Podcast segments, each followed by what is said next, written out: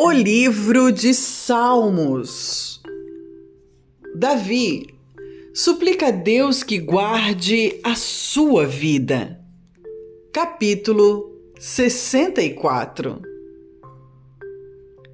Salmo de Davi para o músico mor. Ouve, ó Deus, a minha voz na minha oração. Guarda a minha vida do temor do inimigo. Esconde-me do secreto conselho dos maus e do tumulto dos que praticam a iniquidade, que afiaram as suas línguas como espadas e armaram por suas flechas palavras amargas, a fim de atirarem em lugar oculto ao que é íntegro. Disparam sobre ele repentinamente e não temem. Firmam-se em mau intento. Falam de armar laços secretamente e dizem: quem os verá?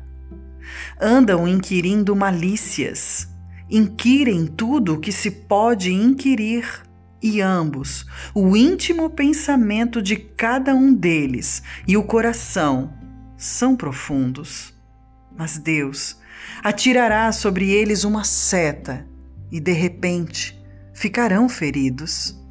Assim, eles farão com que as suas línguas tropecem contra si mesmos. Todos aqueles que os virem fugirão, e todos os homens temerão e anunciarão a obra de Deus. E considerarão prudentemente os feitos dele.